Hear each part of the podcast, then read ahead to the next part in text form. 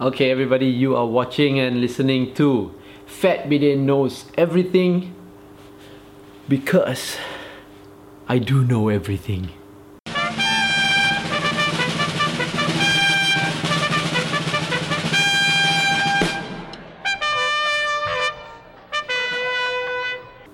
And this week, what we're going to be talking about is something that everybody is talking about, which is the Tanjong Piai by-elections. Now,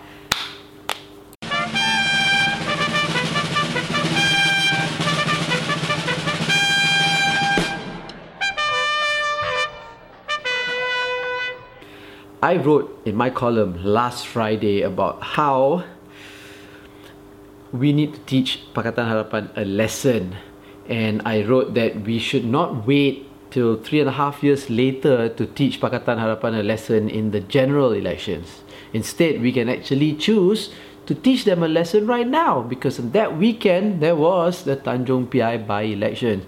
And um, yes, I'm going to be honest, I was making a call for people to actually, oh, forgot. Gotta eat something, right?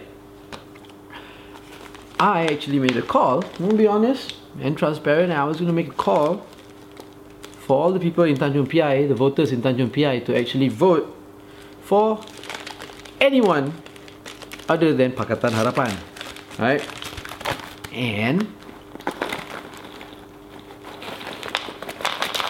it was because I felt that they needed to be taught a lesson. Look, here's the deal. Pakatan Harapan has been slacking off. They made a bunch of promises during the last general elections. A whole lot of promises to us Malaysians and hence we voted for them. Then after that now, more than a year has gone by. So many of the promises have not been fulfilled. No, even the Prime Minister, Dr. Mahathir came out and said that yes, we never thought that we were going to win. So we made all these promises not knowing that we, thinking that we were not going to win. And now that we have won, we're going to have to fulfill all these promises. Right? Now, if you knew you were not going to win, why make bullshit promises like this? You make all kinds of promises that you cannot fulfill, and now you can't blame the, the, the public, right? You can't blame Malaysians for being angry at you, lah, because you're not fulfilling the, the, your promises. You know? And look, don't tell me that these politicians don't know what is happening and that people were really upset at them. During the campaigning period, Mahathir, the Prime Minister, went down to Johor uh, and had started campaigning, telling people, uh, do not vote out of anger. Even Lim Guan Eng also said it. And several other people, you know, high profile politicians, they went down and campaigned, don't vote out of anger, right? Uh, just because you're angry, you shouldn't not vote for Pakatan Harapan. Right? So that means they know that people are angry with them lah. Right? Then now they lost. Okay, it's just a deal lah. Pakatan Harapan lost the by-elections. They got second. Barisan Nasional won. Um, yeah, they fielded an MCA candidate, right?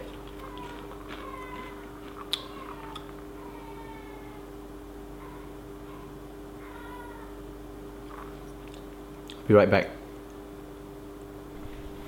Okay, I'm back. Sorry. I'm recording this in the middle of the night and the baby's asleep. Started making noise. Okay, so now Pakatan Harapan lost the Tanjong Piai uh, by-election. They got second. Barisan National, the MCA candidate, won um, by a landslide, big majority. Right? Um,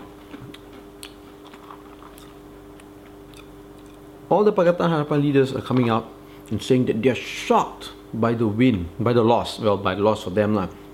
They are shocked, uh, and hence now they feel that oh my God, the, the people have spoken, and you know, now they have to listen.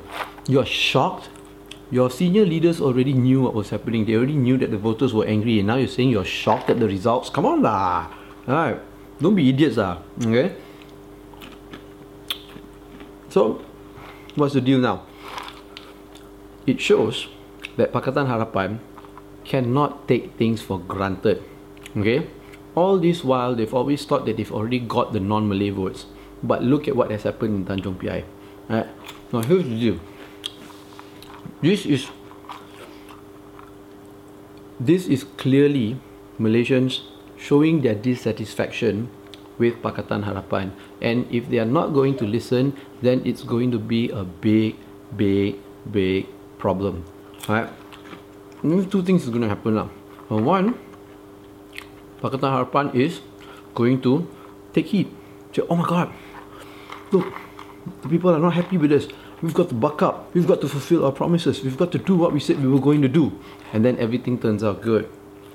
Or, Pakatan Harapan might just stoop down as low as Barisan Nasional and start harping on race and religion, playing the same game, right? Because now they feel that the non-Malays are already not voting for them, when they'll go all out to get the Malays, right? And you know how dirty Barisan Nasional can be when they want to target the Malay vote, right? Well, basically, I'm not past lah. You know, to target the, the Malay votes, how dirty and unethical and how um, it can be quite, quite disgustingly gross lah when you want to target this mm, the, the, the Malay vote, right?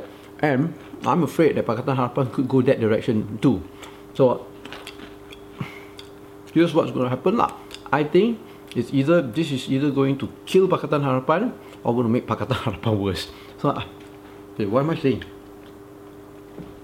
This thing is either going to be the end of Pakatan Harapan or it could be when Pakatan Harapan actually decides to do something good. Right? Yeah, that's what I want to say. Uh, um, so, Pakatan Harapan, what are you going to do now? This is the biggest loss that you face uh, so far. Right? Um, I think you should listen. And my column, which I wrote on Friday, saying that we need to teach Pakatan Harapan a lesson, I think it's true. This is a lesson that we are teaching you. You've got another three and a half years before the next general elections. What are you going to do? Are you still going to make people angry? Or are you actually going to do what you promised to do? Right? I'm hoping that you do what you promised to do lah because look to be honest the alternative is not very good it's quite it's, it's worse right but i don't want to have to choose the lesser of two evils right so yeah do something about it all right okay so let me know what you think about the tanjung piai by elections let me know what you think of how this is going to change pakatan harapan or not change pakatan harapan right comment below like this video if you do like it you don't have to like it if you don't like it um, do share it if you like it or don't like it. Maybe you want to make fun of me and you know tell everybody you know that I'm such an idiot. I'm not an idiot, right? I know everything. Um, follow us, follow me on all our social media platforms. It's at fatbidin or go to fatbidin.com to get everything.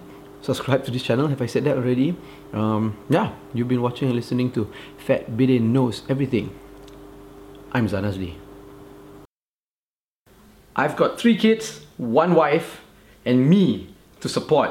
So you've got to like, you know, help fund my life. So you actually can go to the Fat Bidin e-store, right? I'm gonna link it below. I'm gonna link it below, right? And you can get actually like Fat Bidin merchandise, right? And most of it are well, actually books. Lah. I used to sell DVDs and films and all that, but hey, everything's available on YouTube now. So now if you want to get Fat Bidin merchandise, it's mostly books. So I've got books here. I've got books here. See, see, see, like this book. This is called uh, The Adventures of a KLite in Afghanistan. It's a graphic novel. See, see, graphic novel which I uh, wrote uh, and illustrated with my with my buddy Apan. Right, uh, it's a non-fiction one. It's about my time in Afghanistan shooting a documentary for a month uh, when I was there. See, see, I'm a war journalist, right? So it's a really good book, right?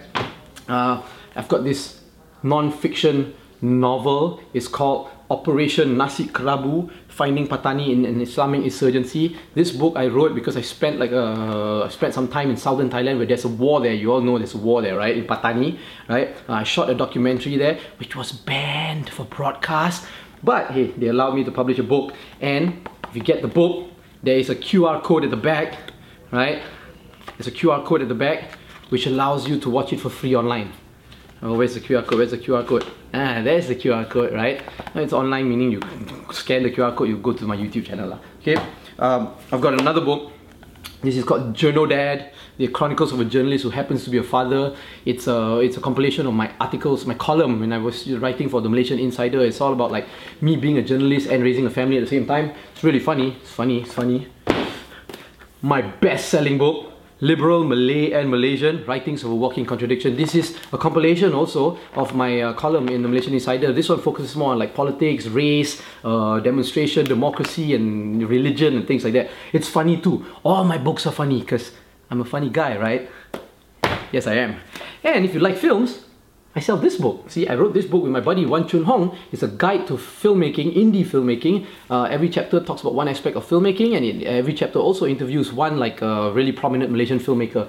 It's really good. You can get all these books at the Fat Bidin e-store. Come on, feed my kids.